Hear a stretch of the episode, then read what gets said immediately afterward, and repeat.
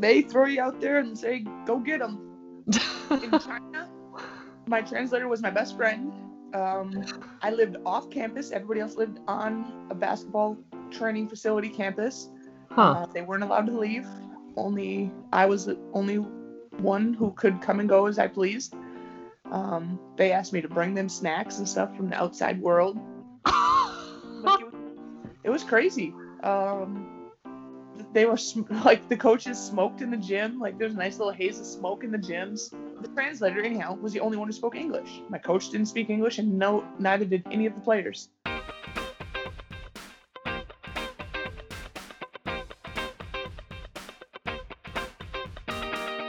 Another season in the books. The podcast featuring European professional athletes who pursue their university degrees at home or in the United States.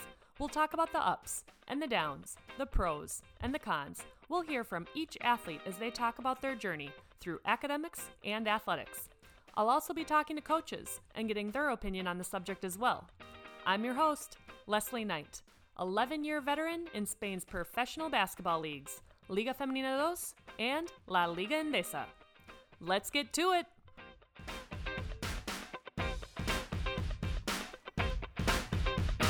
Welcome back, everyone, to another season in the books. Today, we have the pleasure of listening to story after story from one of Minnesota's all time greats. She tells it how it is, and that's probably why we all love her so much. Not to mention her incredible ability to dance in the low post and pass as if she's been playing the point guard her whole life. Janel McCarville takes us on a journey through her upbringings in Custer, Wisconsin, and beyond to places like Spain, Slovakia, Russia, Turkey, Poland, China, Italy, and Sweden. She's had a long and prosperous professional career, endured obstacles, celebrated the highs, and currently continues to soak up the cultural gems overseas life has to offer. Without further ado, here she is.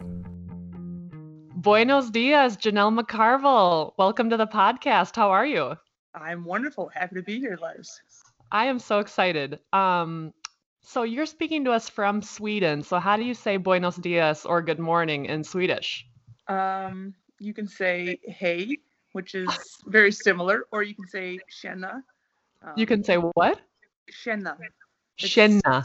Tjena. It's like a TJ something. I, I, I couldn't spell it. I can say it.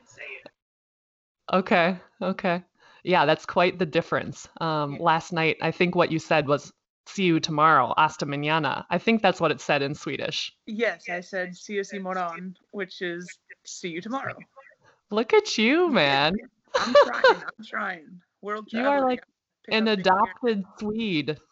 I am. Um, I am. That's that's great though because I know a lot of Americans end up not even learning much of the language. So you know the fact that you can get around and say certain things is uh, a plus, I think.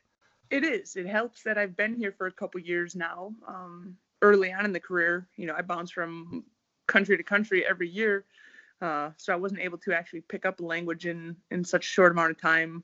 And then I always went to a new country that didn't speak that language and had to learn something new. So, unfortunately, Right. I haven't picked up full languages, but I'm doing Yeah. best. Yeah, good. All right, well let's just get right into it. Um, I'm curious if you have a first sports memory, like first- your your earliest childhood sports memory. Can you remember? Oh, you know, like I would say it it wouldn't be like my sports memory, just any sports memory. Well, I mean, it doesn't. If you remember somebody else's sports memory when you were little, that counts too. Is that what you're saying? Yes. So my cousin played basketball um, in a very small school in Wisconsin in high school, and I didn't quite play basketball yet. Um, and I found what she was doing amazing. So I think that kind of propelled me into play into playing basketball as well. Sure. Do you remember how old you were? I think I was like sixth grade, Oh, so you started playing later in life.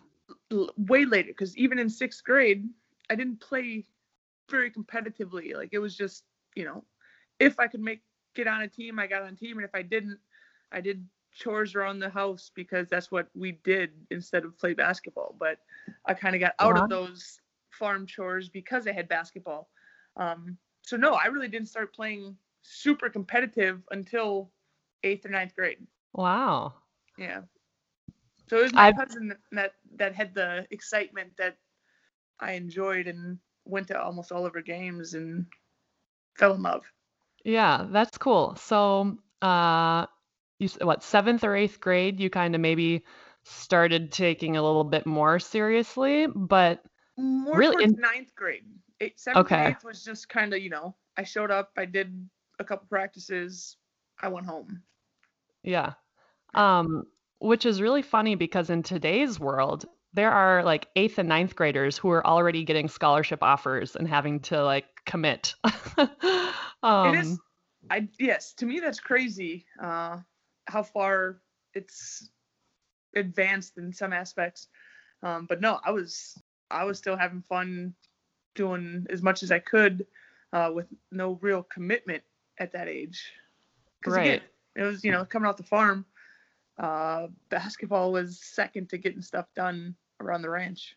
Yeah. How many people went to like your high school? How many were in your graduating class? So we actually had one of the largest graduating classes, um, or biggest high schools uh, in the state for 10th, 11th, and 12th grade. Um, and I think we had roughly 2,000 students, Huh. maybe, you know, 800 in a graduating class or so. Okay, that's a fair amount. Yeah. It was quite a large amount. Yeah. But then all these kids, did the majority of them, I'm assuming, I mean, I remember reading stuff about you in the newspaper back in the day and whatnot, and like that you're from a farm. Did all these other kids live on farms too? Or was there like a, a, a downtown? There was downtown, but nobody really came from downtown. Everybody was uh, suburbs slash farms. So I would say, yeah, there were a few other student athletes who came from farms, but I think I was kind of the main one in that area. Okay. Um, so then once you go, you get into high school, 10th grade, 11th grade, um, I'm curious, what was the recruiting process like for you? Because I know a lot of kids nowadays are just overwhelmed. They receive a ton of mail. They they're not really like participating. Maybe their parents do it for them. Um, they make these decisions, you know, whether they are happy or not at the end of the day, that's up to them. But um, what was the process like for you? I mean, we're talking, what was this, 2000, 2001? Yeah, uh, I graduated 2001, so I probably started getting recruited in, I think 99.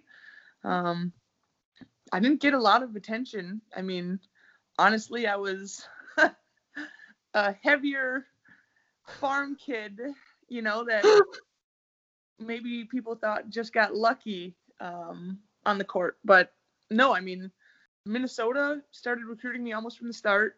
Um, which was odd because I was in Wisconsin and Wisconsin really didn't recruit me at all. Uh, it I was going to ask you. It's you know I really don't know.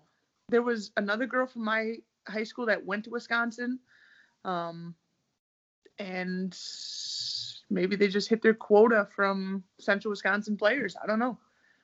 They Yeah. did not get in on it at all until almost signing date my I think junior or senior year, whenever it was. Hmm. So I, Yeah, I really I- don't understand it. I was going to ask you if you were a Badger fan at all, or like, did you guys follow the Badgers? Once upon a time, but then uh, you know, after I jumped the border, you can't really go back. If you know, Right. Right. You I- came over to the dark side. kind of, you know, the grass was greener in some aspects. Yeah. Yeah. Yeah. So you were recruited by Minnesota, and was it like an easy decision? Um, did you come for an official visit? Did you do all that? Did they wine and dine you? They wined and dine as best as they could. Um, I had a few other places that were adequate that I would have that I was close to choosing for not personal reasons, but just you know, almost a business decision that would have made sense. Um, and there were a few schools far away that I thought weren't uh, not my standards, but weren't what I wanted out of a situation. Um, Mhm. So the ones that were close were Green Bay. I was close to choosing Wisconsin, Green Bay, but it was Minnesota that won my heart. Drake was close. I was almost close to going to Drake, uh, and Minnesota. Those are the the three that I was into. So, what did your parents and like your family think about this? Because you went from basically not really playing, not knowing what basketball was, to all of a sudden playing and then getting the opportunity to get full ride scholarships. Like, was your family just kind of surprised? Like, did they even realize what the world of bal- basketball could be? No, they had absolutely no comprehension. Um, even to this day, my father still tells me he doesn't know anything about basketball. But he's a funny guy, so he tells everybody he taught me everything I know, which Right. in some aspects is true. But if somebody were to ask him what a pick and roll was, the dude would look at you dumbfounded, like he, I don't know, you know. So the one the one good thing I, I had about my parents is they really they wanted to be involved only so there was an adult involved. They had no no say so in anything in which direction I went, which school I went. They were just there as support and comfort in questioning and you know that kind of attitude. They didn't tell me I needed to go here, do this, do that, anything. So- right. but that was my whole basketball career. You know, mom was just a big cheerleader, and dad sat there and watched. He, I don't even think he said one one word during games. Like he never said anything. He was just there as a spectator and supporter. Like after Yeah. the game. I mean, this guy. Okay, so I, I'm I'm gonna jump around here a little bit. Okay. guy, you know, like he's at every single game. So I'm playing with Lindsay Whalen, you know, who's one of the best point guards of her time in college. She dropped maybe 40, and uh, everybody's, you know, kissing her ass and like, oh, Way, you're so good. I remember she came up to me when I was talking to dad, and dad's like, oh, Whalen, did you play today? You know, like, there's absolutely no chill whatsoever. So, like, the dude just separates himself, you know, like he's not a fan in a way, he's just a supporter. And Uh-huh. it was awesome. And yeah, that's one of, that's one of his go-to lines is awesome. One of the best players on my team at any given point, whether they played that day. He's being sarcastic, I'm assuming, or was he really okay? He's, wait, like he's not dumb, you know, he just doesn't understand basketball terminology. But like I said, you know, even Diana Taurasi, like we I played with her in Russia and uh dad came over to watch. And you know, Diana's Diana and Diana does what Diana does.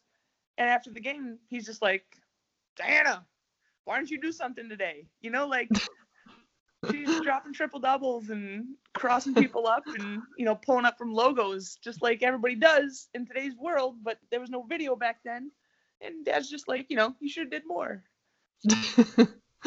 That's great.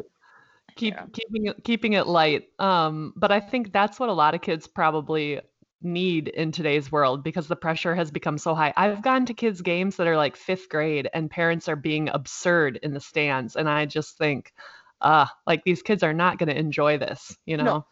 it's Like, it's if it's bad. already becoming too much of a job in elementary school and junior high you know they're going to be worn down in the drive they're going to lose their drive to improve get better put in the time and then it's basically what mom and dad want not what they want and that's not Right. good Right. stuff Um, well, you did mention your overseas career a little bit there, and I do want to get into that. But before we do that, um, I was just curious, like your senior year of college, I'm trying to remember. I think honestly, I don't remember much. I think I was just trying to survive my freshman year.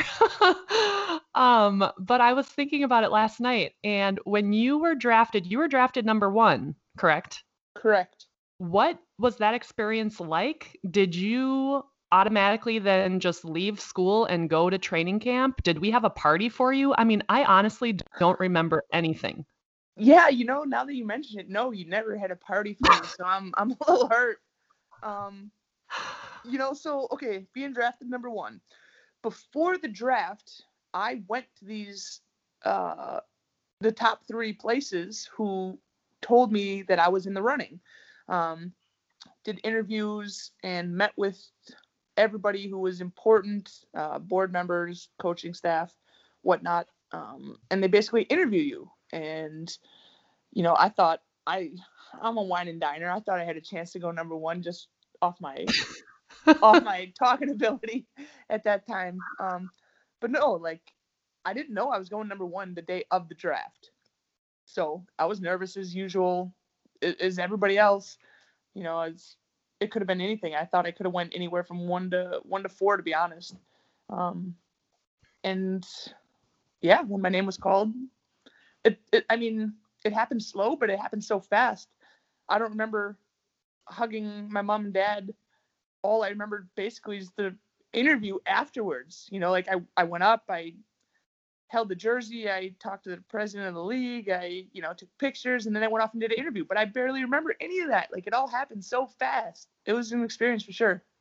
Yeah, that's interesting to know because I don't really know how that all works. And I thought maybe if you're the number one draft pick, maybe you knew that you were going to be picked, but it's they still leave it up to a little, you know, there's a little suspense there.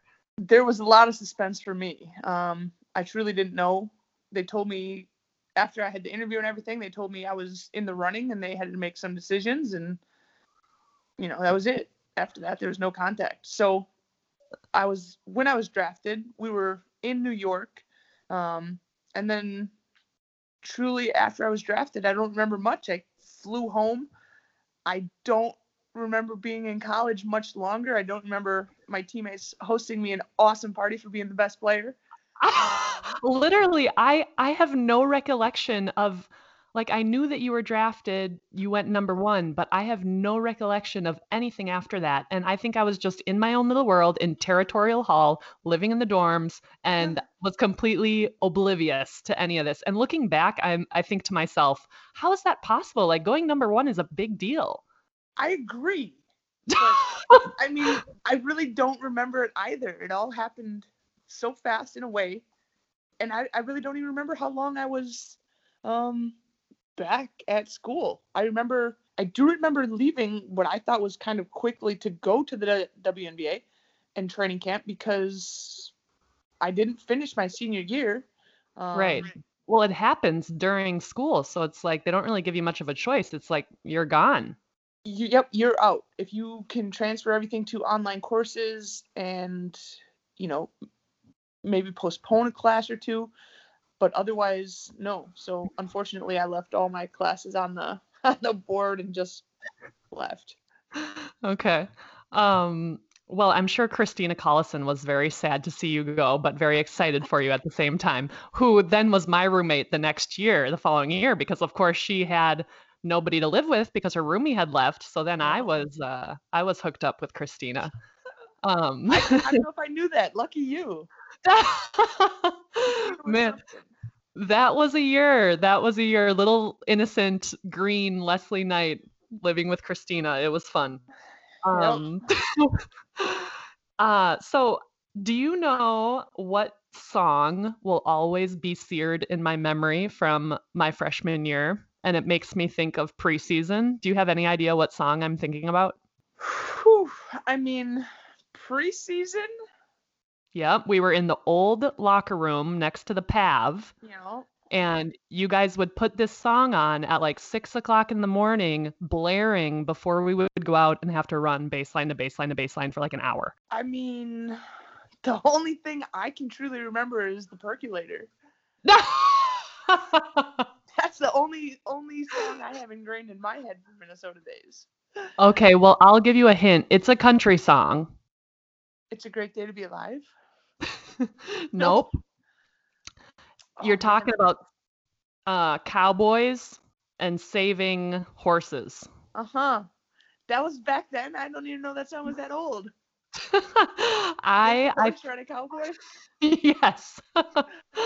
I mean, I have that freshman year just like seared in my memory of not wanting to go do conditioning in the morning and then every morning having to listen to that song full blast in the locker room. Um, whenever I hear it, I think it was, about preseason. If, if, it got us going, Les, that had to be played. Six o'clock in the morning ain't easy. I know. What was no. that adjustment? What was that adjustment like for you when you came to college? Like as far as basketball workouts um, and what you had been used to? I definitely never met six o'clock in the morning multiple times a week with sprints like I did in college. Um, it was it was quite the change. It was something that was needed um, in order for me to grow and understand uh, my abilities as a player in a way. I think you know like the the as, as difficult as the early mornings are, they truly build the character and they truly in a way break you down and build you up again to understand what you can and cannot accomplish as a tired individual when you think you have nothing and you truly have something left in the tank. Um, Mhm. You know, it's a harsh way to find out throwing up at six o'clock in the morning and still having to finish sprints after you clean up the throw up that they're you got on their court. You know, so it's it builds. You know, like it's it's tough in the moment, but I think it truly builds you. And um, as difficult as it was, I I wouldn't change it right now. hmm What about the adjustment as well to then classes while you're going to 6 a.m. workouts? Because I understand you have to have a minimum GPA to be able to participate in sports. So you have to go to class, you have to study, you have to turn in homework. Um, was that difficult at all for you to just organize your time and be responsible to say, hey, I got to get to class? that was probably the truliest, most difficult thing for me because there's so much to do. And yeah, I think basketball, you were allowed to have 20 hours per week and I think four hours in the weight room and, you know, two hour or one hour, no, two hours or three hours in the morning, something like that. And then on top of it, yes, you're taking a full schedule between 12 to 17 credits usually and then on top of that you have to like you said do the homework and have everything done just as a normal student does minus those extra 25 hours that you have to put into basketball. Uh, so it was difficult. I struggled my first semester trying to cope and get everything done at the same time. I Mhm. remember um, conditioning at six in the morning and finishing at seven or 7.15 and then sitting and standing in the shower for 45 minutes because I didn't have anywhere else to be except my class, and I didn't want to get to class too early, so I just stood in the shower and washed my horrors away from the the morning sprints, and then try to get my life together with homework and get to class on time, turn everything in, eat, get to practice in the afternoon, rehab, get home, do homework, only to turn around and do it all over again the next day Yeah. that took some that took some adjusting for sure. Yeah, it's a lot. It's a lot for incoming freshmen. Um, I don't know if you have any advice for them, but yeah, you just got to organize your time. And uh, for me, I mean, you got to know your body, right? I need my sleep, so just got to get everything done when you can. Yes, you know it's freshman year is a lot of late nights and early mornings in order to get everything done. Um, it is giving up a lot of social life and a lot of free time to be with friends and have your downtime. Um, Did you live in the dorms? T Hall, baby, I'm right there with you. You did. Okay. Did yeah. Nice. And with a roommate that was an athlete or just a normal regular student? She was an athlete and she was special. Um, You don't remember who she was? Oh, I remember everything about her from her name to the sport she played to her not common sleep schedule. It was it was difficult. Um, Okay. we did not see eye to eye on too many things, and that's I'll Okay. Be, I'll be nice from there. You don't always like your roommate. I'll say that. Um, unfortunately, it's true, but we made it work. You know, I think our schedules were almost opposite where we didn't see each other. But the thing was, is when I was sleeping, she was awake, and when she was sleeping, I was awake. So it was difficult. Yeah. I think, honestly, I also think that builds character um, and is part of the college experience. You know, I was fortunate and my roommate was super respectful. She wasn't an athlete, but she would just like leave and let me have the the dorm and I would sleep whenever I wanted. Um, but if you have a roommate that doesn't, um, it can be difficult. But now I think a lot of incoming freshmen, they just automatically put them in the, these nice apartments with another teammate and they're like completely spoon fed. Well, again, that's that's part of the change with I think recruiting and getting someone to go to your college. Back in the day, it was mandatory, or they said mandatory that freshmen had to stay in the dorms. But again, I think it just built character, so they they did it. Um, Yeah. you didn't get to go directly into living the lavish life in apartment complexes with multiple roommates with actual kitchens and refrigerators. Um, but now, you know, if you don't give that in freshman year, that's enough for some people to go a different direction. I don't think colleges and coaches and you know they're trying to lose recruits simply because you're gonna make them live in the dorms. So Right. I wouldn't change it. I'd you know I'd want a new roommate. Like I didn't mind the experiences. I we had fun in the dorms. We tore T Hall up. Do you remember what floor you were on? I was on the first floor. Okay, I was on the third. So you know you walk right through the door. You take a left and then a quick right, and then walk down the hall. And I was at the end. Okay. So luckily I was at the end of a hall, basically like a cul-de-sac in my mind, um, where there was not a lot of traffic. So it True. was quiet. We weren't by the entrance, and you couldn't go out exits at that time because the alarms would all sound. Hmm. Um, So you know we were. It was quiet where I was. I lived yeah. as big as Minnesota was. My high school soccer teammate lived right across the hall from me. No way. So yeah, we had our little section. It was pretty cool. Small world, yeah. Um, I'm trying to think like Territorial Hall, Frontier, Pioneer, Centennial. You've got one building, and there are probably, I mean, easily thousands in one building. I mean, it was a massive, like, even just the first floor, like how many hallways and where you could walk. I, yeah, there were thousands of us living just in one building, and uh, how you survive living in the dorms, I'm not sure but we had a great time and i i look back i have like a lot of just i cherish that year so i'm Yeah. glad that i lived in the dorms yeah agreed. Like you said, it does build character and it gives you those experiences and uh-huh. preps you for later life situations. I would assume.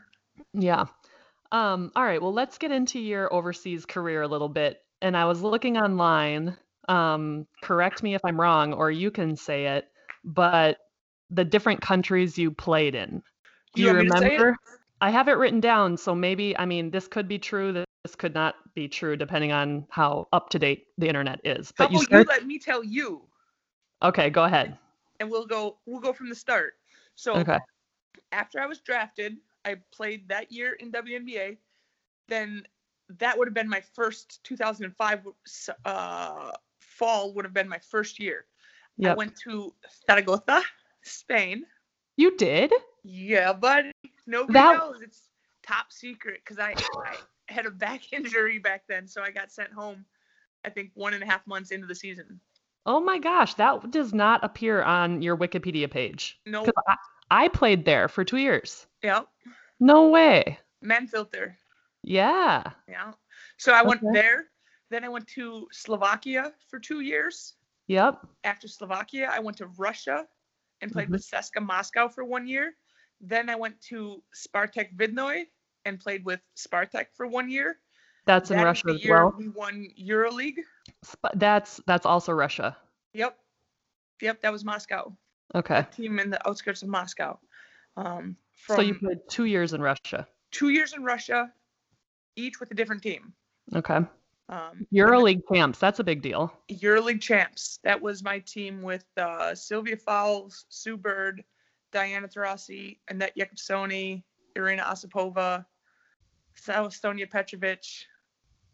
Like we had nonstop international superstars at our disposal. My oh my. yeah, yeah, yeah, yeah. um, okay, so from there, I went to Italy and I played two years in Schio. Uh huh. From Schio, I now it's gonna get dicey. I don't know if I went to Poland or Turkey next. Turkey, I think, think- I went to Turkey. Yes. Okay, I went to Turkey. I played one year in Janik, spelled C I C I N A K or something. On the coast. Yep. Um, from there, I went to Poland and played with Polkowice. hmm in EuroLeague. From there, I don't know. I think I went back to Turkey. You played another year in Turkey, yeah. Yep. Then I went to John um, Kayseri and played in Turkey. From there, I went to China and I played three months in China. And then from there, I came to Sweden and have been in Sweden ever since. Yeah. That is quite the repertoire of countries, uh, to say the least. Now you can understand Um, why I couldn't learn those languages. Even when I was in China, China, they had me learning Mandarin so I could call plays. And I, uh, to this day, five is called Dao. I know Dao. because Dao was my play. When we say Dao, it's for you. Like, okay. well, I'm assuming that in almost all these countries, you probably had a translator. In China and in one year in Russia, that was it. Really? Know, Wow. In- So they just. they throw you out there and say, go get them. in China, my translator was my best friend. Um, I lived off campus. Everybody else lived on a basketball training facility campus. huh. Uh, they weren't allowed to leave. Only I was the only one who could come and go as I pleased. Um, they asked me to bring them snacks and stuff from the outside world. Like it, was, it was crazy. Um, they were sm- like the coaches smoked in the gym. Like there's a nice little haze of smoke in the gyms. And Huh. the translator, anyhow, was the only one who spoke English. My coach didn't speak English, and no, neither did any of the players. Hmm. So she was the only person I could communicate. Right. And your teammates in all those other countries, maybe some of them spoke a little bit, but we're talking, you know, this was This was before Google Translate. right. And now in Spain, so many people, like the younger generation, is learning English. So I have a lot of people on my team that know English or that have studied in the States and that are, you know, came back. But when you were playing, I mean, right out of college, when you were in Slovakia, like I'm assuming not many people spoke. No, they had uh they were more Russian as a second language coming from Czechoslovakia, the breakup of years before. So it was more Russia second language than Slovakian. Right. English, I mean. But now, now look at you. You're in a foreign country where everybody speaks English. Yeah, it's hard to actually learn Swedish because I can communicate with anybody and everybody here. I'm talking with grandparents of my teammates who are 85 years old that are English is better than mine, you know, proper. But they they learn with the the the British dialect, so Uh, it's very there's no slang to it. It's just proper proper English. So it's, it's very very good. It's it's none of that Custer, Wisconsin, you know, on the farm English. No, it's it's not. No yeah, slang. that's that's really amazing to me. Uh, pick some different questions, and uh, I'm gonna just have you try to remember. And if you can, great. And uh, if you can't, well, we'll leave it at that. But right. um, what about? I love food. Right, when I travel, food is like a big deal for me. Mhm. Um, do you have any like favorite dishes that you've eaten over the years in these different countries? Can you remember any of them? And then I'll ask you the opposite, like your least favorite. Sorry about that. Skype cut out for a second, but Janel is currently talking about her culinary experience in Italy. Place in the mall called Campo Romano, and I would go get a pizza from there, and I thought it was the best pizza in the world. Uh, it was just a little kind of hole in the wall pizza spot, wicked thin, barely any toppings, but the flavor was just through the roof. Mm-hmm. Um, but again, you know, most of Italy, you go to Napoli, you know, you got the good bufala mozzarella, and the, you know, like it's factories right next door. So it's, you know, like it's Right. not shipped, it's fresh and melt in your mouth type of uh, cheese. Yeah, you were in northern northern Italy, right? Right? Yes. I think it was. Yep, Schio Okay. is close to Venice in the northeast. And I believe it's the team in Italy with the most prestige, is what I read. It is. Yeah. It is. They Okay. have, uh, yep, lots of titles and have been most consistent in consistently staying at the top. Some teams come and go, but they have always always made good teams. Like the Okay. the the president owns, you know, all the grocery stores Ah, in Italy basically. So I mean, he's got buku bucks and they're able to put together a wonderful lineup every single year. okay. Um, what about the food in China? Did you try, like, I have this stereotype in my head where I'm thinking of crazy seafood, maybe like grasshoppers. I mean, I don't know. So you're not wrong. Um, street food, you know, again, my translator's like, just eat it. I'm like, ah, okay. So we would go to dinner, and at dinner, it was very crazy, big round table, you know, that the glass spun. So there were so many different dishes. And again, my translator would sit with me, but people, you know, just spin the table. So the dishes come by, and as the dishes come by, you've got to quick grab things. Otherwise, you don't get nothing. So my translator was just like, just start taking things, and I'll tell you what it is later. And that was kind of how it started. Um, she barely told me what I was eating. He's just like, oh, you will like that. Try that. Oh, this is good. Eat this. And I'm like, okay. so as long as it, as long as it was, you know, appealing to look at, I ate it. hmm There were a few things where I was like, nope, that's not going in my body Right. because I didn't know what it was. Did you ever have a meal sitting on the floor? Luckily, no, because I cannot sit cross-legged and I can't get down that far. No, all of our meals were at like big fancy tables with big spinny glass wheels where the food went to everybody and you just stuck your chopsticks into the meal to pull out a big piece of meat or whatever it was. I mean, there was no separate anything. You stuck the chopsticks that you stuck in your face, everybody got to share. Like it was just into the food, out, into the food, out. Did you have experience with using chopsticks? Like, I would think that I'd be trying and I'd spill the food all over the place. I got yelled at several times for not holding my chopsticks properly. Um, I did my best. Like I, I don't mind immersing myself into the culture. I didn't ask for forks and spoons. You know, I did what I could do as best I could. Um, rice was the most challenging part because I mean, who eats rice with chopsticks? But they do. Right. And I, I would like to say I lost a little bit of weight that year because I basically couldn't adequately feed myself in the right amount of time. But no, it was it was awesome. Everything was wonderful about China. I can't you know I can't say that enough. It was an experience unlike any other. Um, I still speak to my translator to this day. oh, I I remember I, I got her courtside seats when we played in New York because I always told her if I played in the WNBA, she would, you know, I'd get her tickets. And she ended up coming to the States to visit and try to go to college. And she came to see me play, and I got her courtside seats, and she got to meet all of her favorite players and everything like that. So it was, it was really cool. Like, yeah. That's so sweet. yeah. Well, that makes two of us. You got me tickets back in the day, too. Did I? You did. It was the summer of 2010. And it's crazy because uh, Juanma, my Spanish, who was then my boyfriend, the two of us met in New York.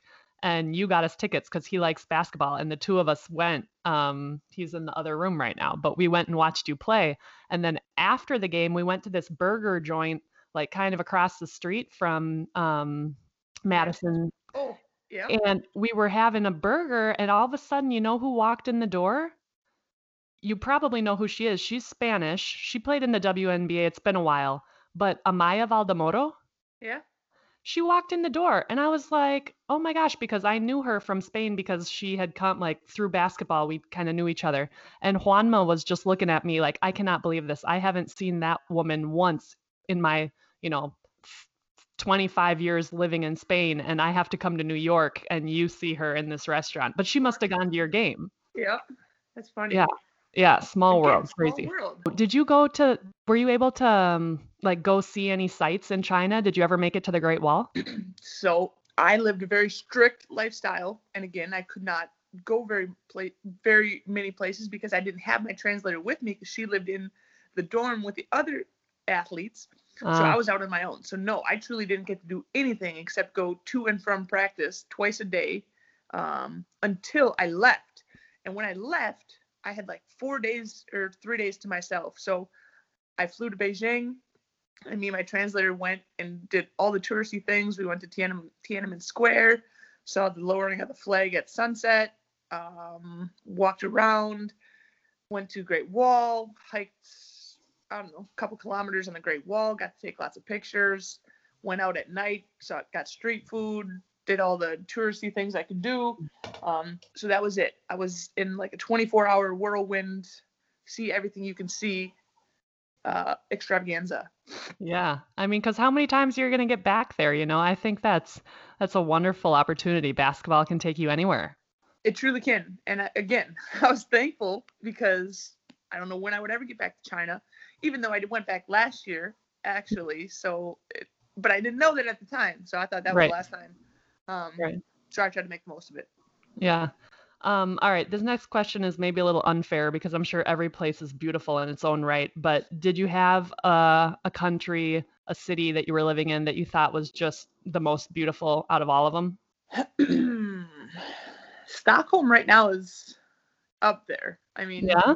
yes, the the way of life, the, the people, um, the city itself. It's it's big, but at the same time, it's not necessarily fast paced, uh, and it's comfortable to be in. Mm-hmm. Um, overall, I would say it's tough to narrow it down. Um, Probably not Moscow. Well, I mean, well, Russia. uh, Russia had its beauty in its own way, but no, it was absolutely beautiful. Um, Yeah. Russia in the winter is ugly as can be. Like their snow removal is horrible, and it's basically six foot black snow drifts because they just everything gets sloshed around and it's just nasty. So like after the first snowfall, like oh my god, this place is gorgeous. Forty five minutes later, I mean it looks, you know, like somebody had a mud fight and everything is just brown. Right. Um, I would say anything in Italy. The smaller, smaller communities that you would go through in Italy Yeah. that have so much history and architecture and you know the landscape is breathtaking. Right. And The history behind it makes it that much more beautiful and Yeah. Quaint and just full of character. But in Turkey, you were living on the coast, right? That must have been pretty nice. It was nice. I forgot kind of about Turkey because those weren't the best years. So Okay. you know, some, sometimes you kind of make mental blocks on that. Um, Yep. but no, I was living on the coast of the Black Sea, um, and it was was that on the Black? I think it was on the Black. Yeah. No. That's the Black Sea, I think. Yeah, I looked it up yesterday. I'm. I'm. was I'm the Black Sea. yeah. Um, the city itself was nothing special. It was very renovated, um, Hmm. Cool looking Something modern. Yes, and all the roads and landscape were under construction, not necessarily in an English speaking city, so it was pretty secluded. Um, Right. made the most of it, but I think sometimes people forget that um, when you're playing at such a high level, you really you practice twice a day, and when you don't have two practices a day, you're tired and you just want to rest. And so it is sometimes hard to get out and see as much or really enjoy um, the places that you're in. yeah, But, it's, uh, it's it's a business trip. It's not a vacation, you know. So Right. and exactly that when you do put in the time and effort you're almost frowned upon when you don't perform and yet you're trying to have a good time the next day because that's a day off so it's the only day you can do something you know depending on how that game went it's not Right. always ownership isn't always happy to see you going to be a tourist on the mountainside or at a spa or something you know like it's it's a business so if you don't perform Right. it's trouble And especially if you're in a, you're in a smaller place or you just stick out because you're white or because you look the way you look, whatever it is, um, people in town, people in town know who you are, and word gets around that oh, so and so was at this place last night, oh, so and so was, we saw her, and you know, so then yeah, I can understand that. Uh, management then they get mad if you don't put up you know 20 and 10 or whatever they're expecting out of you exactly yeah. Um, which is why it's interesting that you say that you're loving Sweden so much because um, it's not just the city you're in, but it's everything, right? It's culture, it's the people that you Mhm. interact with every day um, that really contribute to whether you feel good in a place or not. So I was curious, like Sweden, because I've played with a couple Swedes and I've asked them about their country and their culture. Um, how would you compare it? Like, how do you feel that it's different from the United States or just the feel that it has, the politics, um, the open-mindedness? I mean, what what is it about it that you just love so much? Uh, I hinted on it earlier with the the pace. You know, it's Okay. it's a big city. There's lots to do. There's many different aspects, um, areas you can get into. Swedes are very kind of closed off and sheltered. They're they're not like the most friendly people if you see them on the street. But I'm, you know, Google Minnesota nice and say hi to everybody. Like I walk down the street and I'm like, hey, Shanna, Shanna, hey. You know, and normally they just kind of look at you and look back down at the ground. They don't want to interact. But occasionally you'll get some that'll be like, oh, hey, you know, like, have a good day. And I was like, you too. So, like, I like that. It's, you know, a smaller, open community where I where I stay at. I'm not in downtown. I'm in one of the little, maybe, upper echelon suburbs. Um, but people are friendly and like I've met people at bus stops and a lady asked me if I wanted to smoke and I was like, no, smoking's bad for you. And she's like, oh no, what it was is she was I thought she was asking me if I wanted a cigarette.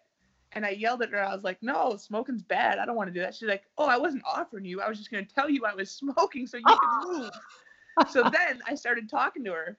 And like we talked for five or five or ten minutes until the bus came, and then we got on the bus and we went to our different stops, and you know never saw her again. But it was it was very not Swedish of her in my mind, um, but I liked it. You know, like it opened up.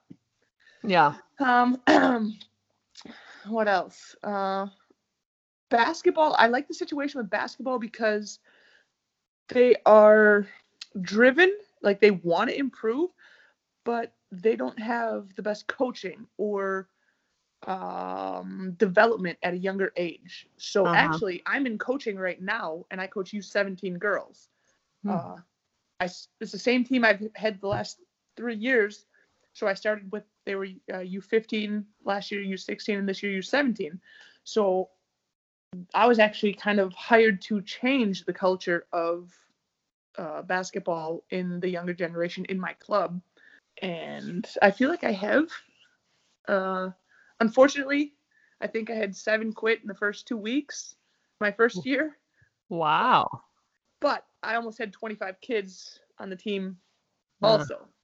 You know, so it was a meeting place for friendship. You know, like all the buddies played basketball and that's what they did. So once some of the players started to want to improve with their level, others didn't. You know, so it just kind of separated the herd. Uh-huh. Um, That's still a lot of people on one team though. it's a lot of people on one team. It was tough. As a new coach, Leslie, let me tell you, it was tough. Right now, in my third year, I'm down to uh, 11. Okay.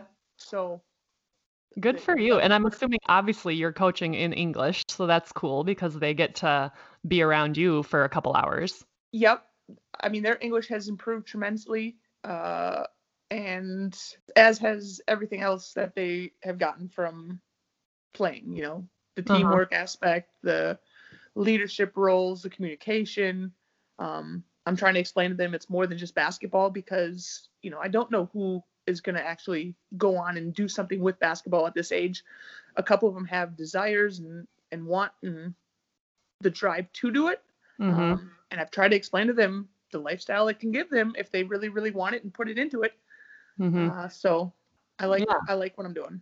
Well, good for you. I mean, obviously they're they're happy with you as well if that's your third year, so you're doing something right. Yep. And it, but it is interesting, like the different countries, because I know the Swedish national team is different than, let's say, the Spanish national team. You know, as far as like um, if players get paid to play for their national team, how much gear they get, uh, hotels that they stay in. Certain countries just put more emphasis on certain things, and I've heard that the Swedish national team is pretty bare bones. Bare bones is a good way to put it. Um, I think they get a trip to wherever the national team is being prepared. Right. Uh, they don't have to pay for the hotel, and they might get a practice outfit. Um, yeah. and they might have to give that practice outfit back. I don't know. like, right. no, But the national team in Sweden is not. It's not their bread and butter for sure. right. But they have some good players that have come out of there. Mhm. I mean, Amanda Zahui, she's you know, she's WNBA and um I think they'll be improving over the years, but right now, you know, they're just not quite there yet. But So they have good players. Like, don't get it twisted that they don't have good players. It's just they don't put money into the national team like they could, in my mind, to create the best team possible. But then again, they don't have the money to put in in some aspects. But it's like priorities, right? Because Sweden as a country, I feel like they're doing really well. They are.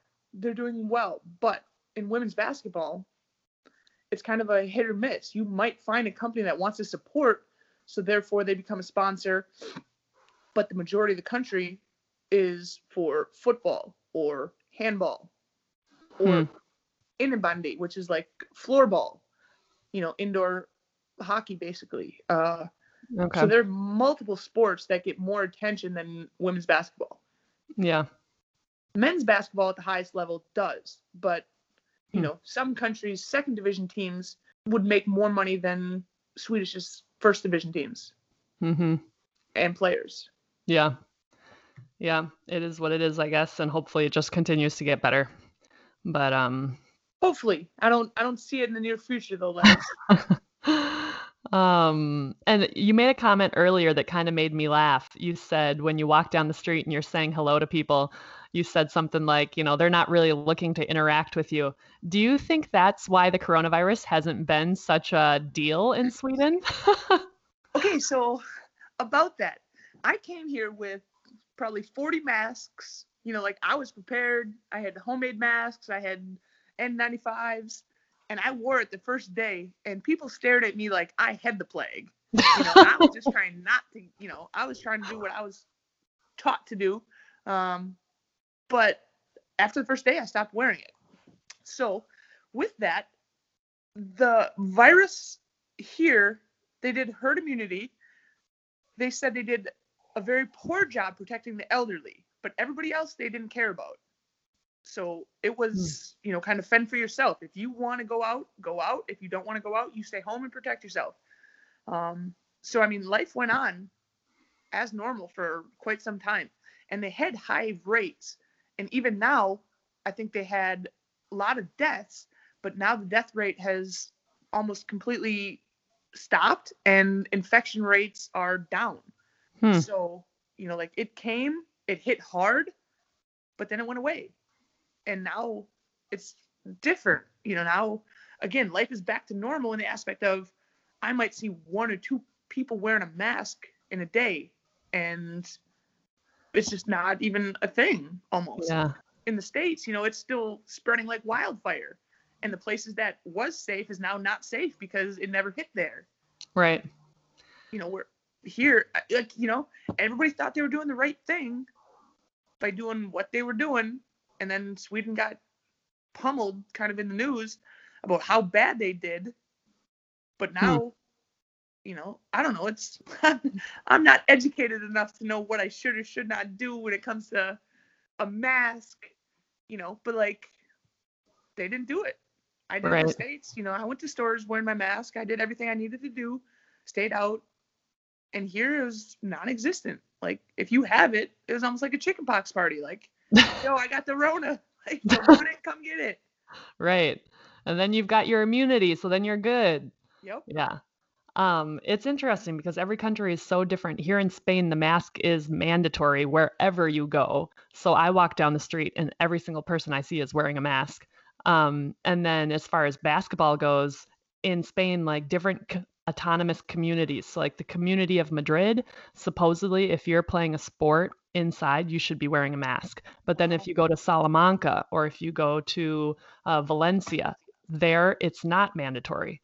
Um, so a friend of mine, she plays for a second division team here in Madrid, and she said they all wore masks the other day at practice, and and she said it was okay. Like they had this certain type of mask, it wasn't that uncomfortable, blah blah blah. But my team, we've been practicing. Hopefully nobody's listening to this. That's important.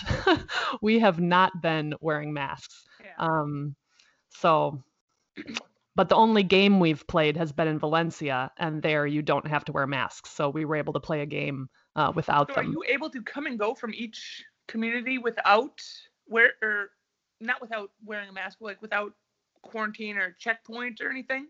We're able to go anywhere we want right now in Spain. Um, but we went in our own bus, you know, and before we went, we had to do the nose test.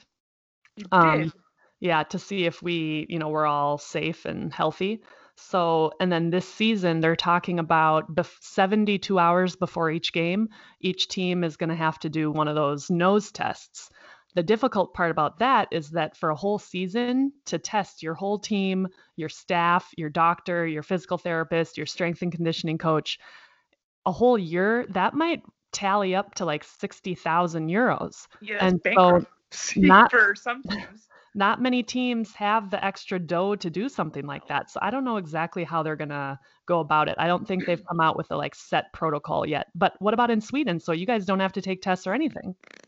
Let me tell you, my whole team budget isn't even worth sixty million or sixty thousand euros. Yeah. Like we take a train. We take the worst time train through the night to a game, play, take that shitty train home. I mean, we're on, you know, bare budget cuts with anything and everything here. yeah. So no, we would no tests, no masks. The only thing they're talking about doing is limiting the number of fans in the arenas. Mm. And without sounding harsh, I mean we didn't get but hundred fans to most games. So Yeah. cutting that to fifty or whatever they think is a safe number isn't going to be so dramatic. Right. I think there's two teams in our league that draw 500 or more fans, Mhm. And that's only in the big games. So you know, Yeah. it's not. It'll be different in the aspect of most places won't have fans, but it won't be unbearable.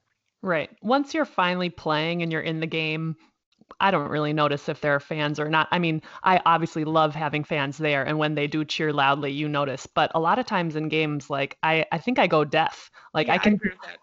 I can hear my point guard, but a lot of times I don't hear anything else. No. So It's the it's the noise that's important that you take in. Even hecklers or you know opposing fans trying to distract you at free throws or something like. I'm oblivious. You could say the worst things about you know anything and everything, and it would go in one ear and out the other, and I'm gonna make my free throw and smile and go on about my business. yeah. Um, I also wanted to ask you, out of all, all the countries that you played in, did you always feel safe and like welcomed in that country? Um, yes, I got stories on for days on Russia. Well, there's one in particular. I don't know if we can talk about it or not, so I'm going to edit this, but I did want to ask you about it. How come we couldn't talk about it? well, I don't know. That's up to you. Oh, okay. What do you want to talk about? Well, I feel like I'm trying to remember what year this was, but I remember sending you a Facebook message or something like that because I had heard about it from somebody that there was a like an assassination, and I'm pretty sure you told me you were in the car. okay, so this, yeah, it's a true story. I wasn't in the car though. Okay. Um, okay, so when I played in Russia, when we won EuroLeague uh, that year with Spartak Moscow, um, it was November 2nd, and our owner was Shabtai von Kalmanovich, and he had built the super team with Sue, Diana, Lauren, Sylvia, you know, the years before. Tina Thompson played on this team. So, I mean, it was stacked. Ticha, Ticha, Ticha Penicheiro, like just stacked. Um, and this was the year we won. So November 2nd, he was coming to pick us all up because he got us VIP tickets to Beyonce because my birthday was November 3rd. Oh So my like God. We were, you know, all balling, like ready to go to Beyonce.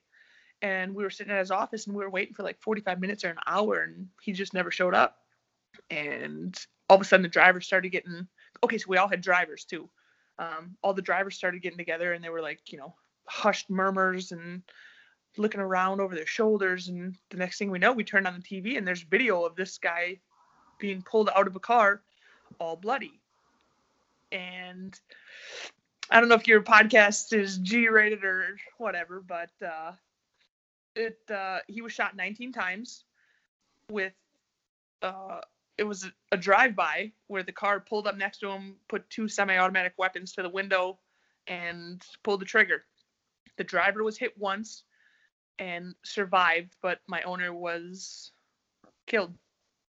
And a week earlier, I was in the car with him, and he was in, he was driving. So, you know, it was just kind of wow dumb coincidence that nobody was in the car with him when this happened um, and he always talked about how people were gonna, people wanted to kill him, but nobody was ever stupid enough to try. Um, and that he bragged about it. The back of his car was bulletproof. Wow. But he sat in the front seat because he said nobody would ever try. Um, so I'm assuming, I mean, little old me and my little opinions here, but you think about Russia, and I just think about I've never lived there so I only know what the news tells me, right?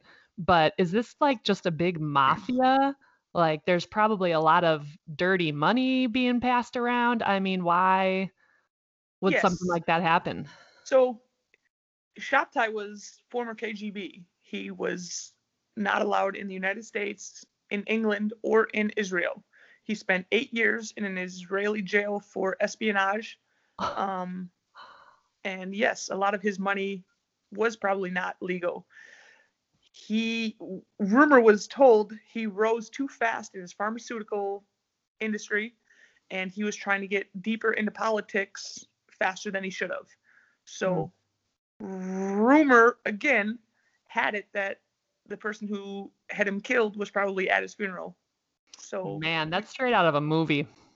It was it was cringy, you know, like to th- I mean we th- we talked about it and you know we looked around like it could have been him or her or her. like it's crazy. Wow, because then yeah, you guys all went to the funeral. Yep.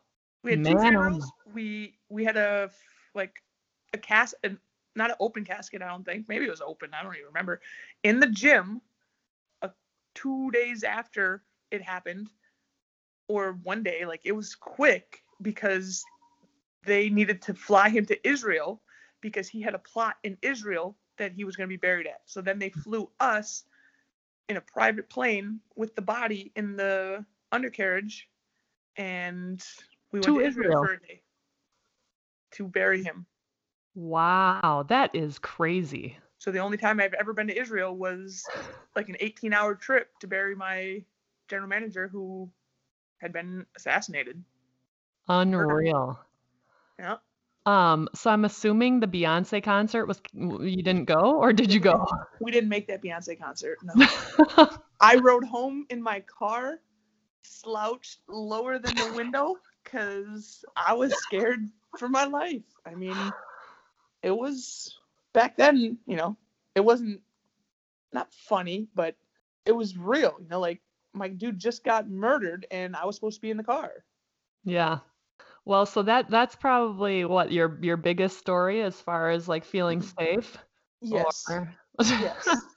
That was a big one. Um, in Turkey, I will say I was in a very religious place in Kayseri, hmm. um, and they did not take kindly to me tanning. In in the nude. I was not in the nude, Leslie. I was I had on a tank top and spandex shorts, like spandex tights, you know, to the thigh over your quad. Okay, I didn't even have a swimsuit because I was like, you know, it just happened to be a nice day. No, no swimsuit, nothing. I had a tank top that covered everything and a spandex that went almost to my knee. And they were not happy about that. They would stand and yell at me from the road. Oh my goodness. And so was, you were You were like like- in the patio of your house? Yes, I was in the grass of my house. And luckily there was a fence between us and the road. And I mean people would stand there and yell and say stuff to me. And I just whatever, bro. Like, don't look. Like I understand, you know, like I'm in their area, but there was nowhere for me not to be seen. So how can I yeah, I get live your in New York vitamin D. I'm just trying to live my best life, get some of that Turkish sun. So in that area of Turkey, like is that where were women walking around with the full uh yes, there were did you ever feel like your sexual preference wasn't you weren't able to be open about it in this in the countries that you were in? in Turkey, no, like maybe because I didn't have anybody to be open with, so it was never a thing. Okay. But in Russia, yeah, there were times I thought I was gonna get my ass beat in a parking lot. I ain't gonna lie. Really? Oh yeah, because you know. So again, I'm pretty handsome, of course. Uh, so a lot of the times they would think I was a boy, so they were okay with it Ah. until they understood I wasn't a boy. You know, Oh, and then yeah. they're like, "Oh, Dievichka," you know. I'm like, "Oh, shit. So once, yeah, um, there were a few times walking in the mall, I was followed, thinking I was gonna have to defend myself. I learned self-defense tactics. I rocked my keys in my knuckles, um, and I was ready to swing on anybody who got close. I think wow. a couple times I did take a knife places. Like I don't know what I would have been able to do with it if it was in my backpack, you know, and something happened. Like, but I thought it was something more than nothing. Right. But yeah, I was. I mean, I didn't look for anything, but I was ready for something in a self-defense atmosphere because I know Russia and I know the laws of Russia and lesbians and gays are truly looked down upon and have absolutely no rights. So Wow. if somebody takes you to the corner and whoops your ass, it's almost your fault. Man, yeah, I uh here in Spain, um marriage, same-sex marriage was allowed before it was even allowed in the States. Mhm. And it always kind of just called my attention because Spain in some aspects is like more traditional, um, you know, very Catholic, um sometimes people could say machistic mm, country, but then at other times they have you know rights that they had here before we even had in the states the land of the free you know? And um, so that always kind of jumps out at me but it's very accepted here you know um, you can love whoever you want be happy walk down the street and i don't think anybody feels you know at in harm's way whatsoever I would say Sweden is the exact same in that aspect. I remember coming here somewhere between 2000s and 2005, uh, and I fell in love with it. And I actually said to the person I was dating at that time, I was going to retire here Hmm. and play my last games in Stockholm, simply because I love the at like we talked about earlier, the atmosphere, the people, you know, the the safe feeling, nothing is frowned upon. If you want to live your life like this, you live your life like that. If you want to do this, you do that. Everybody's very, you know, eyes on their own bobber in that aspect. to quote Dave Strummy. i was trying to think where does how do i know that Didn't it? Yeah, dave strummy High school Harriet. Keep your eye on your own bobber. Act like you've been there before. All Dave Strummy quotes. Yep. Was he there all four? No, he wasn't there all four years, was he? No, I don't think he was there my. He wasn't there my first year. Right. because I had Brenda Oldfield, Brenda Frese, who's at Mhm. Maryland. Um, Mhm. And then he wasn't there my senior year, I think. Or maybe he was. I don't even remember. I think maybe he wasn't there your senior year. Yeah. The He year after me. Right. Yep. Know. Yeah. happened. Keep your eye on your own bobber. Keep your eye on your own bobber. Dave Strummy. Shout out to Duluth, Minnesota. There you go. There you go. Um, okay, and you made this comment. You're like, well, I'm pretty good looking, pretty handsome, you know. I gotta ask you, do you still cut your own hair? I do. I do. Do you? I do. There's been, I think, maybe three times in the last I want to say, okay, maybe I'll say five times in the last 15 years that I've actually got it done professionally. Otherwise, I do it when I'm overseas, or I will have my brother do it when I come home. Okay. And those five times, was there a special event or what was the deal? Uh, yeah, my best friend got married, so Okay. of course she, you know, she wanted a fancy updo. Um, Ah, and then, uh, you know, I can't really remember, but I remember getting stuff done. okay. I Okay. wanted cut and color. And one of the reasons I went back to cutting my own hair is because she charged me for a female haircut and color job.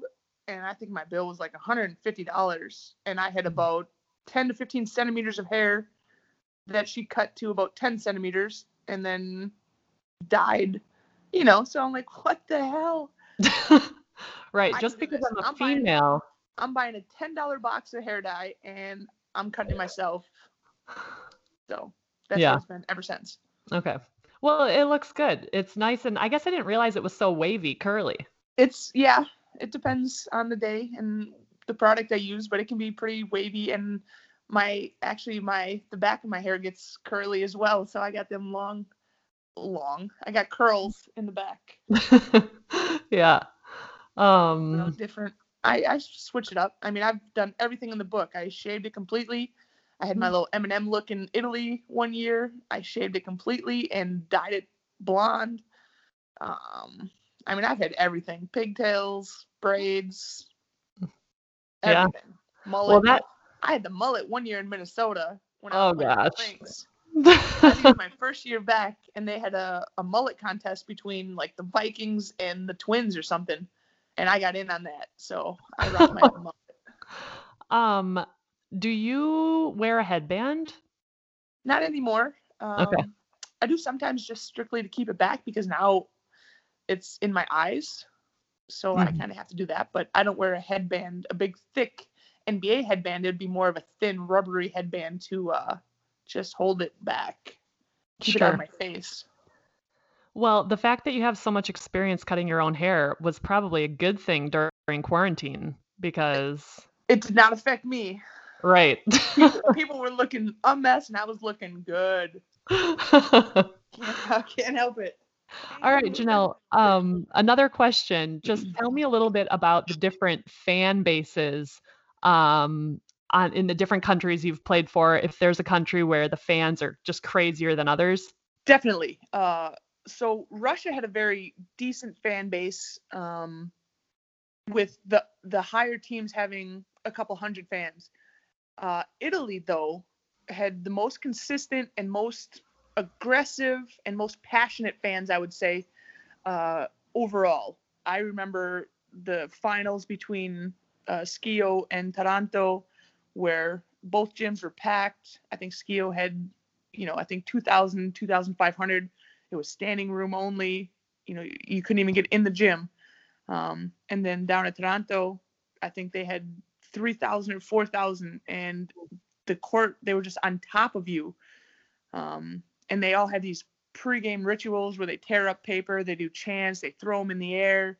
You know, it looks like confetti and stuff. And it's just the atmosphere that Italy brought and the intensity in women's basketball was higher than anywhere I've actually seen in all of Europe. Did they use blowhorns? Yeah, Yeah. Almost anything to make noise at times. Right. You know, like somebody would have a cowbell. Like cowbells were big for some reason. Um, where, Yeah. You know, like it was just ding, ding, ding, ding, ding, ding, ding, and that was it. Uh, there was no vuvuzelas or anything like, you know, like the just loud, aggressive people at times. Yeah, I went to a couple games in Italy and had that same experience and was pretty impressed. Like, wow, this is crazy. But I remember sitting in front of some little kids one time and they were blowing those blowhorns like every two seconds. And I almost had to get up and, and sit somewhere else because I was like, I cannot, I Yeah. cannot have this blowhorn going off in my ear every two seconds during the whole game. It's a bit much. But the Um, parents don't care. They love it. They just yeah. let them do it. And yeah. the atmosphere, wearing out the ener- or the getting all the energy out. Uh, I'll talk about Turkey though. So Turkey, Turkey has some very big clubs uh, in Galatasaray, Fenerbahce, Besiktas. You know, and they if you are a part of a club that has a good football team, the football fans are basically hooligans, and then they become your hooligans when you play other teams. So for the most part, 95% of the games, there's 100, 400 people in a game. But you play Galatasaray versus Fenerbahce, and all of a sudden they can fill up a 5,000 seat arena hmm. because you got hooligans on each side. So when I was in the Final Four or the the Elite Eight in EuroLeague, it was in Turkey, and there were two Turkish teams, and I remember it just turned into a massive riot at the end of the games where they were throwing flash bang grenades, smoke grenades. The police are there. There's probably at least a hundred police separating the two rival hooligan sections, and it just turned out to be utter chaos. The fans don't care about the game; they just don't like the other team. So they're straight up giving the finger, yelling obscenities. I remember they threw, they throw coins on the court and they throw firecrackers on the court. You know, like it was an unreal playing experience. And I mean, you can actually Google this and see Fenerbahce Galatasaray basketball game video. And I was there. They moved us from the front row, like you talked about with the kids blowing the things. They moved us from the front row because the hooligans were so aggressive. They thought they were going to come over and like possibly hurt us. So Wow. they moved us from the front row to the top row of the arena. So we were the highest above the fans. We were watching the game. Okay. So it was the two Turkish teams playing, and all the other teams were still there watching to see the final, who advanced, you know, because it was final eight or elite eight. Uh huh. And these fans, the hooligans, they're actually soccer fans, but then they would just come watch the basketball as well. They didn't come watch basketball; they just came to support the club and Right. then fight the other club. wow. Like honestly, I have video where I'm there, you know, and I almost take a selfie, and then I pan out, and the hooligans are like on my shoulder yelling stuff, and they're yelling to the other team across the way. yeah. Like it, mind blowing. I'll actually send you some. I'll send you some. um yeah it is crazy though because you hear about those soccer fans like serbian fans and whatnot and like people have have died i yeah. mean they go crazy um It is not something to take lightly. And no even at the basketball games, they're the they do the best to separate. So if you have like a real arena and you're looking kind of from up top looking down, you see the scorers table and there's like a seat of 20 seats. Those are all empty. And in the middle, they have three rows of police. And on the edge, they have two rows of police. And then hmm. on the left side, they have those fans. And on the right side, they have the other fans. So they can't get to each other. You would think, but they get to each other and they throw bombs and flash grenades and firecrackers at everybody and they start the place on fire. And in this EuroLeague Final Four or Elite Eight that I'm talking about, I think the Fenerbahce club and the Gala club were each fined like 20,000 and 30,000 euros for the damage that the hooligans did after the game in the stadium. They just tore seats apart. You know, they use anything as weapons and throw it across. It's crazy. wow so would you say that the majority of these fans are men No. The majority, yes. But it's not excluded too. right I've seen a woman giving the double finger bird right next to the her boyfriend giving the double finger bird. You know, I've seen kids. Kids are in these sections.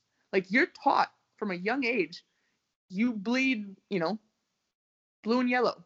You bleed orange and crimson. Like you bleed white and black. Wow. And these are all three teams in in uh what the hell is the city name? Istanbul. Yeah You know, so it just depends on which side of the tracks you're brought up upon as to who you cheer for.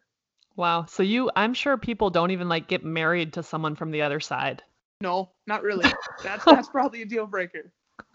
Like it's funny as we make it scene between a Bears fan and a Packer fan, like I don't know if they could do it. I don't yeah know if they could do it. Okay, I'm thinking about another question. Just curious, like throughout your career, did you ever have problems with visas or like being able to fly, being legal, any of that stuff? No, uh, I was kind of always on top of my paperwork for the most part.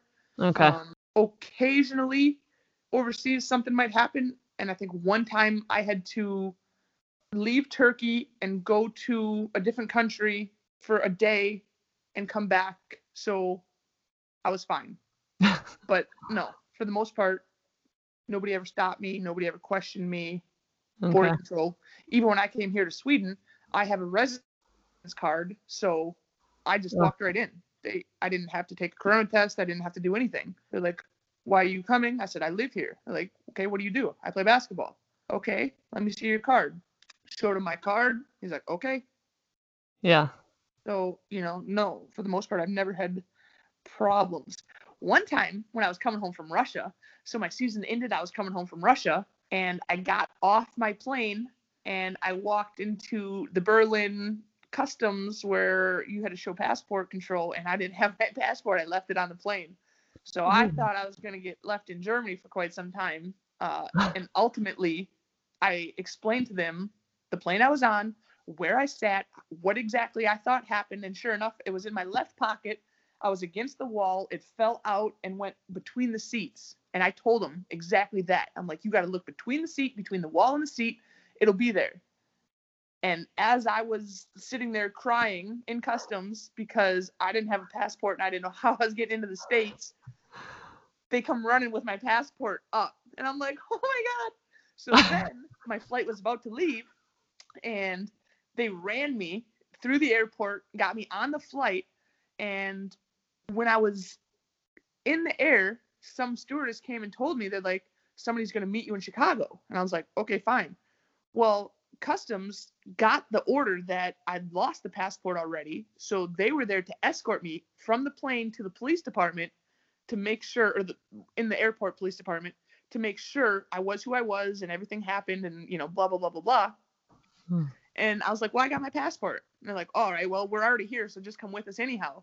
So then I bypassed the 10,000 people in, you know, in the, In line. in line. Border border Yeah, control. border customs or border control. But yeah, that was about the only time I ever had document trouble and I lost my passport. Yeah, that's Ooh, uh that's ooh, I got another one for you. Another one for you. the floor's all yours. Go ahead. So I went to China. On day one in China, I'm sitting in my airport waiting for my translator to show up. Translator shows up. I get up. I leave. We get to the next airport because we had to change from terminal A to terminal B, from the international to the domestic. No passport. Shit. It was on my lap when I was sitting in the chair. I knew exactly what happened. Went back, wasn't there. Started crying. went to went to Lost and Found, and they had my passport at Lost and Found. Wow. I still caught my flight. Day one averted. Day one disaster averted, and I went on to play in China.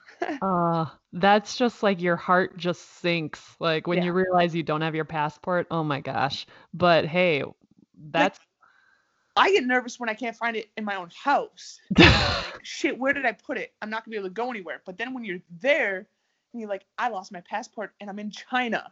Like, Mhm. what am I gonna do? yeah.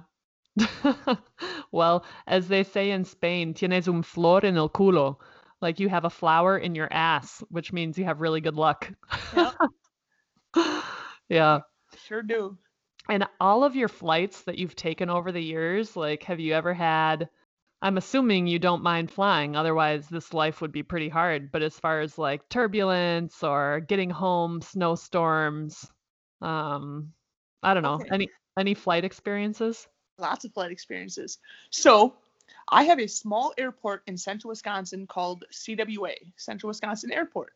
It's a 45 minute flight from Minneapolis and Chicago, but I don't take it. I fly directly into Chicago or Minneapolis and then I drive home simply because for multiple Christmases, I never made it home that day I was supposed to. So I would get to Chicago, I'd have to go through customs, get your luggage, put your luggage back on, leave international, take that train to whichever terminal I was at, recheck in, get to my gate, flight's delayed, flight left. I cried. So I lost I lost that. I I said I bought my dad a big truck. I said, Dad, I don't care what it takes. Get your ass to Chicago. Be waiting for me. If you need to, put the plow on the front. We are getting home. So that is how I come home. Yeah. My, my worst travel days were early on when I played in small countries. It took maybe a 26, 28 day travel time with three or four flights to get where I was going. Mm. My luggage Yeah. never made it. Um, tough.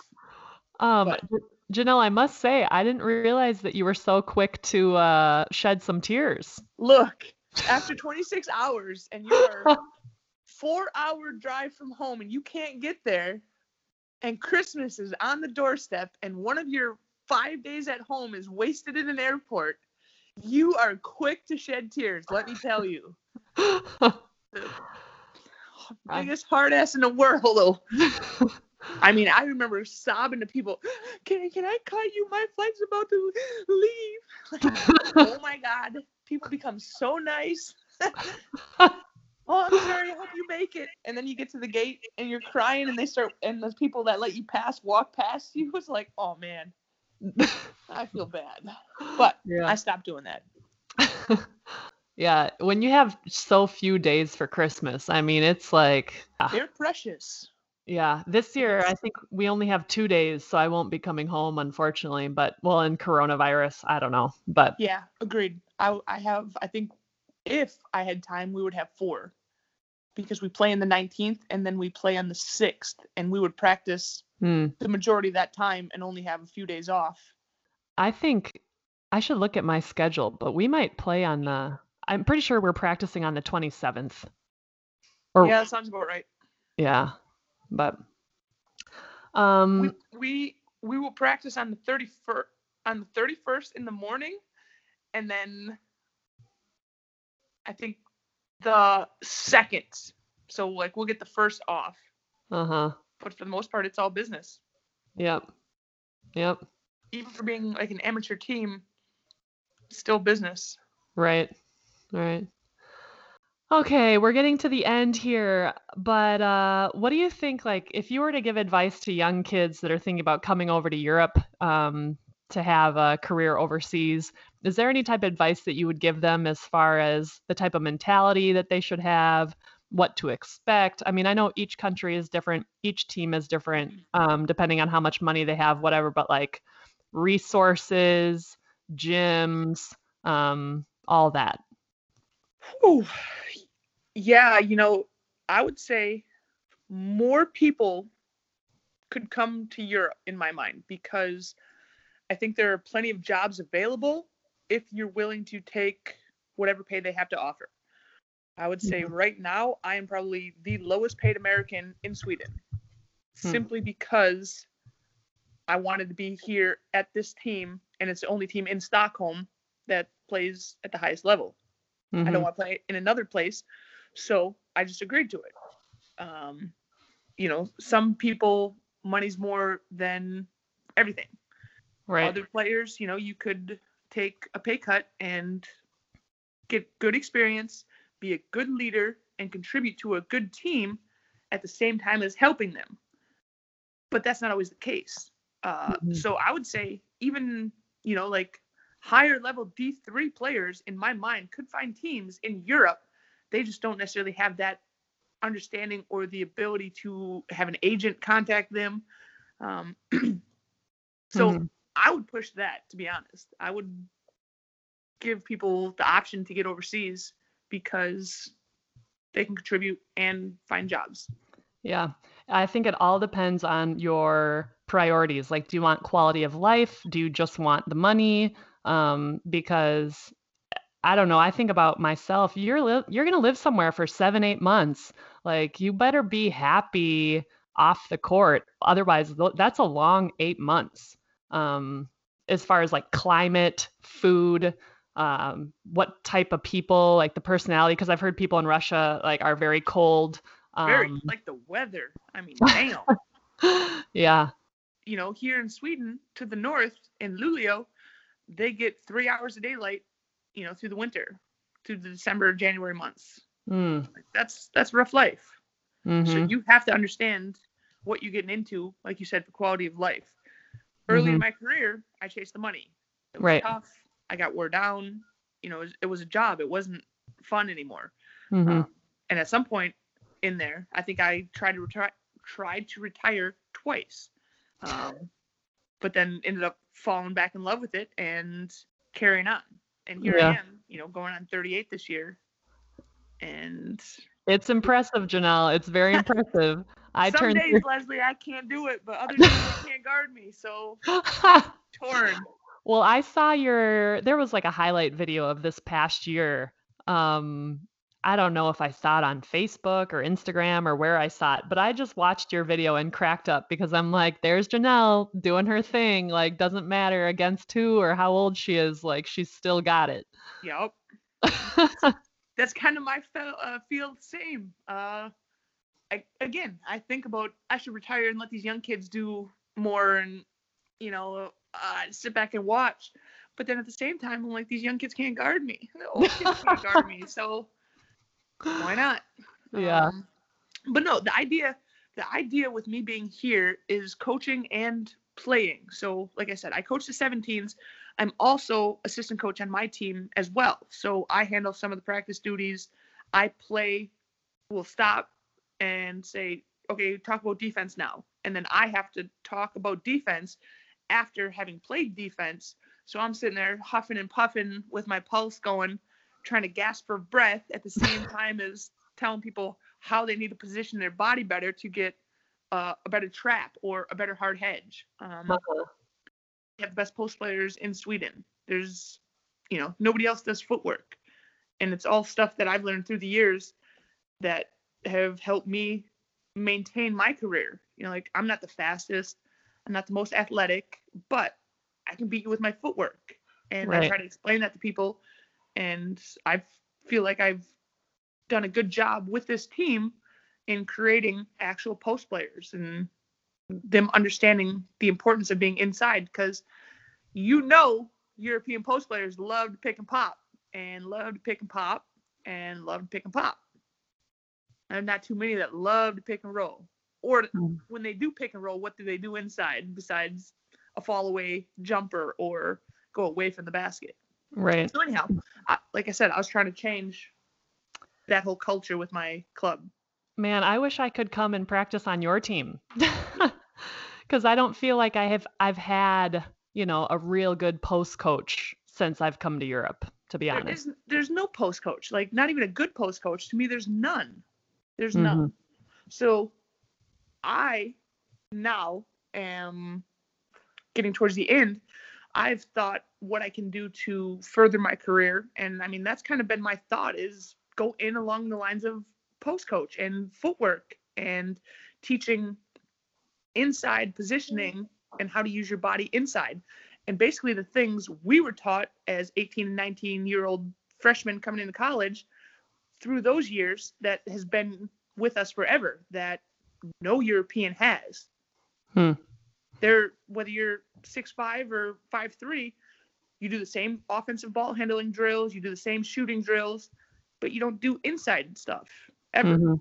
You know, Yeah. they need somebody with size who can do inside stuff. Yeah. One of my teammates said yesterday, she looked at me, she's from Portugal, and she's like, Leslie, I'm tired of playing the post. And I was like, I was like, why, Soph? She's like, well, everybody just shoots it. You know, if they do pass it to me, it's a bad pass. She's like, I just feel like I run from baseline to baseline and nobody even looks at me. And I'm, I just felt bad for her because playing the post is a lot of work. Banging, Yeah. trying to fight for position, rebounding. It's so much work. And the days that I do more pick and pop instead of pick and roll, I think about it. I'm like, man, this is easy. Like, I don't Yeah. have to fight with anybody. It's so true. Like I've tried to create my game to be more pick and pop because I don't want to have that contact that I used to crave. Now my back is old and my body don't want that. But Mhm. I'm trying to get them young kids to do it. Yeah. Yeah. Footwork. I mean, you said you're not the most athletic or the fastest. Well, ne- neither is Luka Doncic, you know?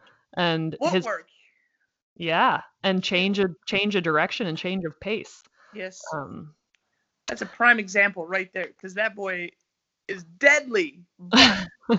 By first look, you would say he's not going to do nothing. Right. Yeah, kind of like somebody else we know. Sure is. Point guard at that. Lindsay Whalen, yeah. Yep. Um, okay, coming to the end here finally. Um, a couple quick questions. Why I feel like I should know this, but why do you wear the number four? And is that the number that you've always worn? Or well, I don't know. Do you wear number four now?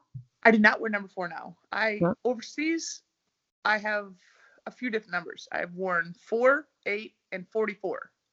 Okay. Um, I think in the States, I've always been four. So I wore four. I loved Kenyon Martin. Kenyon Martin at Cincinnati uh, was just a beast. He's a little bit older. You probably don't even recognize the name.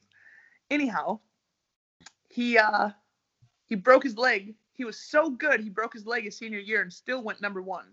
ah, And it was his intensity, his work ethic, and drive that I fell in love with. And I mean, he was a good player, but he wasn't anything special in a way. So, I mean, that I don't want to say it like that. We had a lot of likeness between each other. So I kind of asserted myself that I was just like him. And so happened I went number one also. But, you know, it was just him, everything he brought, what he brought to the table. ah, I can handle that. I can deal with that. It's Um, not Favre. Don't get it twisted. Favre, you know.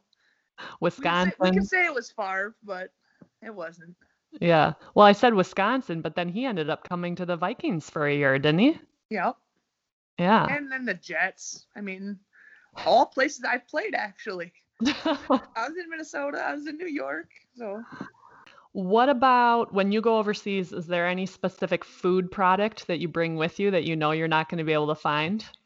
for a while it was peanut butter. Um, Mm.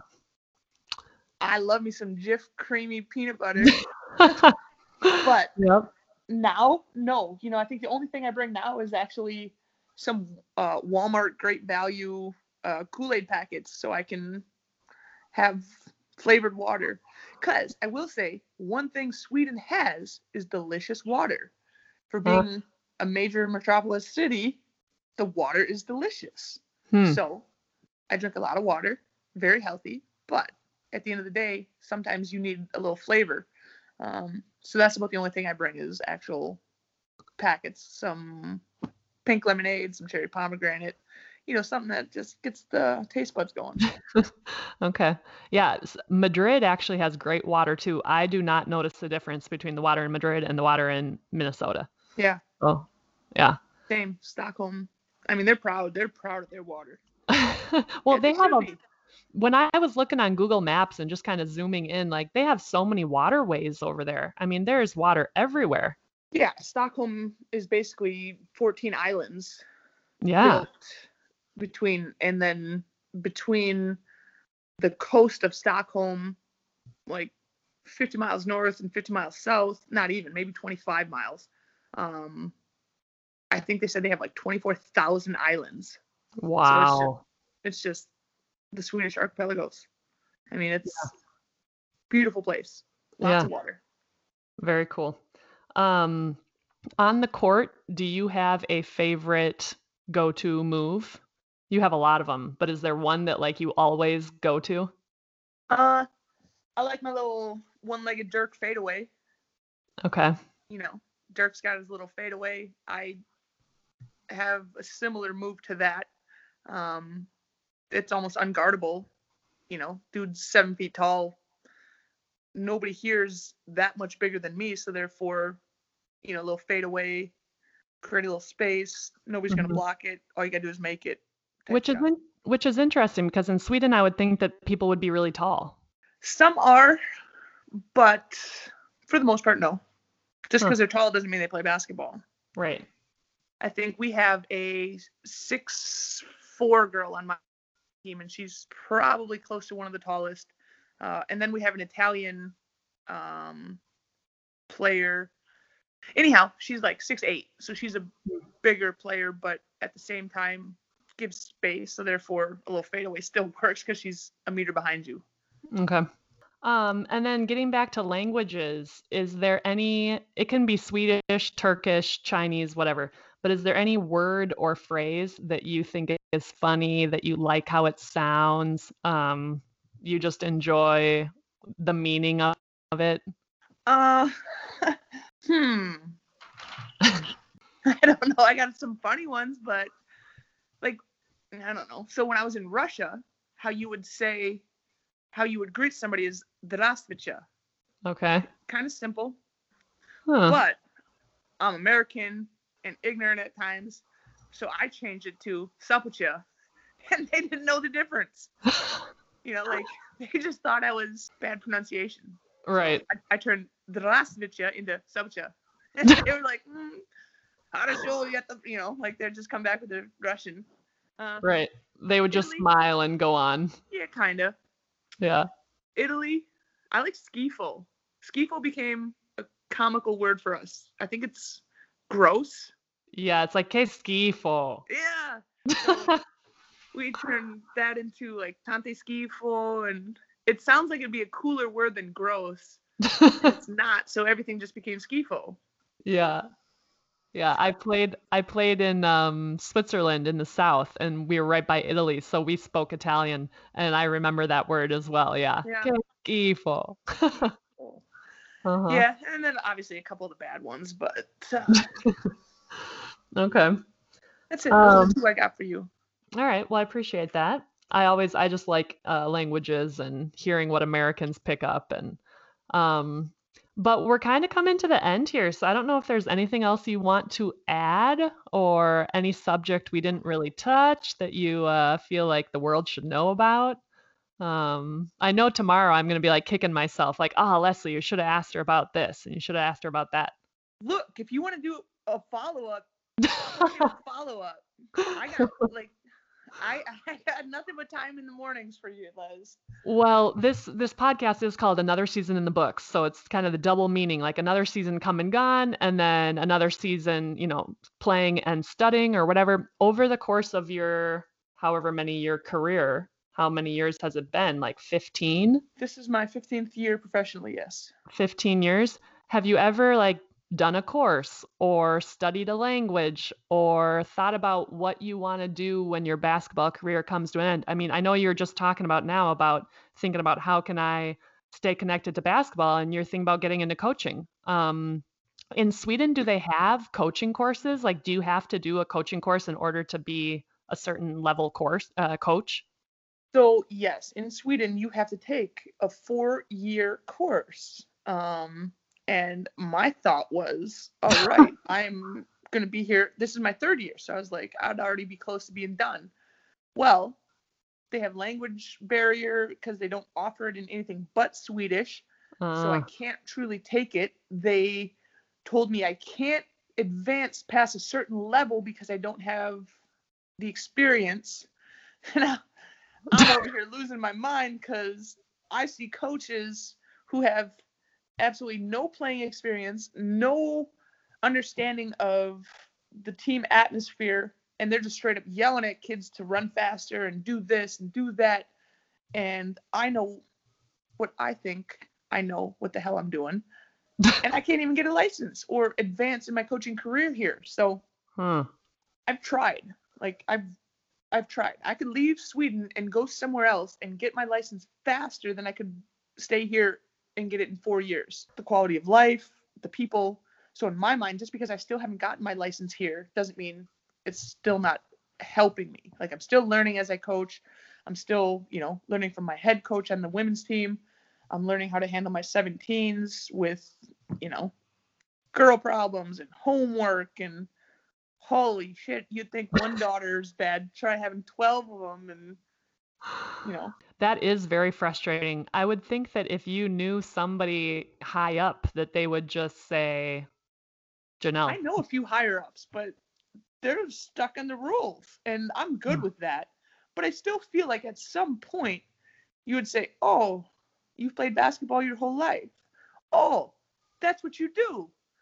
Oh, you've been in a team and, you know, completed courses and like you're, I don't know. I just can't I just can't understand how they don't help more in that aspect. They're pretty close to losing me to some place that is going to help. Right. Well, I know in Spain, I think it's um, you start out with course zero, one, two, three. And as a professional athlete, I've been told that I can go directly to like having the second course. Um, I haven't done it yet. I need to look into it, but um, I could have the level two already. Level three is the level where they allow you to then coach a professional team. But with level two, you can coach anybody else, you know, below that and uh, but it is a, quite a bit of work and it's like projects and presentations and homework and then mm-hmm. even i think for the level three you have to go physically for two weeks lots of times they do it in zaragoza but it's like a two week intensive you have to pay your hotel take vacation time and you go to this two week course um, but yeah in the states i don't think they have like coaches don't have to do that so this was my back door seeing i didn't graduate um, this was my thought to be a backdoor into coaching in the USA. But from my understanding is if you don't have a college degree, you can't be a college coach. Mm. And that's at any level, head coach or assistant. Mm-hmm. So that limits me to simply a professional or high school job in the States or anything overseas except college, basically. So that was my thought that I was going to backdoor my way in to being able to coach in college at some point. Not even sure I want to, but that was just, you know, the thought. All right, Janel, we are officially coming to the end of the interview. Thank you for your time and uh, connecting. It was really nice. Welcome. I had a good time, Les. Janel McCarville's overseas professional basketball career in a nutshell. I know she has many more stories to tell, so we might have to schedule a follow up interview at some point down the road. If you're listening to this podcast while cleaning the kitchen, driving up north, or cooking dinner, I hope you enjoyed yourself and laughed along with us. It still amazes me that I have been able to see so much of the world thanks to the beautiful game of basketball. And as Janel said, there are a lot of jobs overseas for players who are looking to travel and prolong their playing careers. Depending where you sign, you might not make much money, but you will be granted the experience of living in a foreign country, and what you make out of your opportunity, well, that's up to you. And that's a wrap for another week here on another season in the books. If you enjoyed the show, why not show us some love and give us a five star rating or leave a comment and let us know what you thought? Your support means a lot and helps get the word out to future listeners. I'm your host, Leslie Knight. Thanks again for tuning in, and remember, you can find another season in the books on Apple Podcasts, Spotify, Stitcher, or virtually anywhere you find your podcasts. Take care, everyone, and please have a safe and healthy week.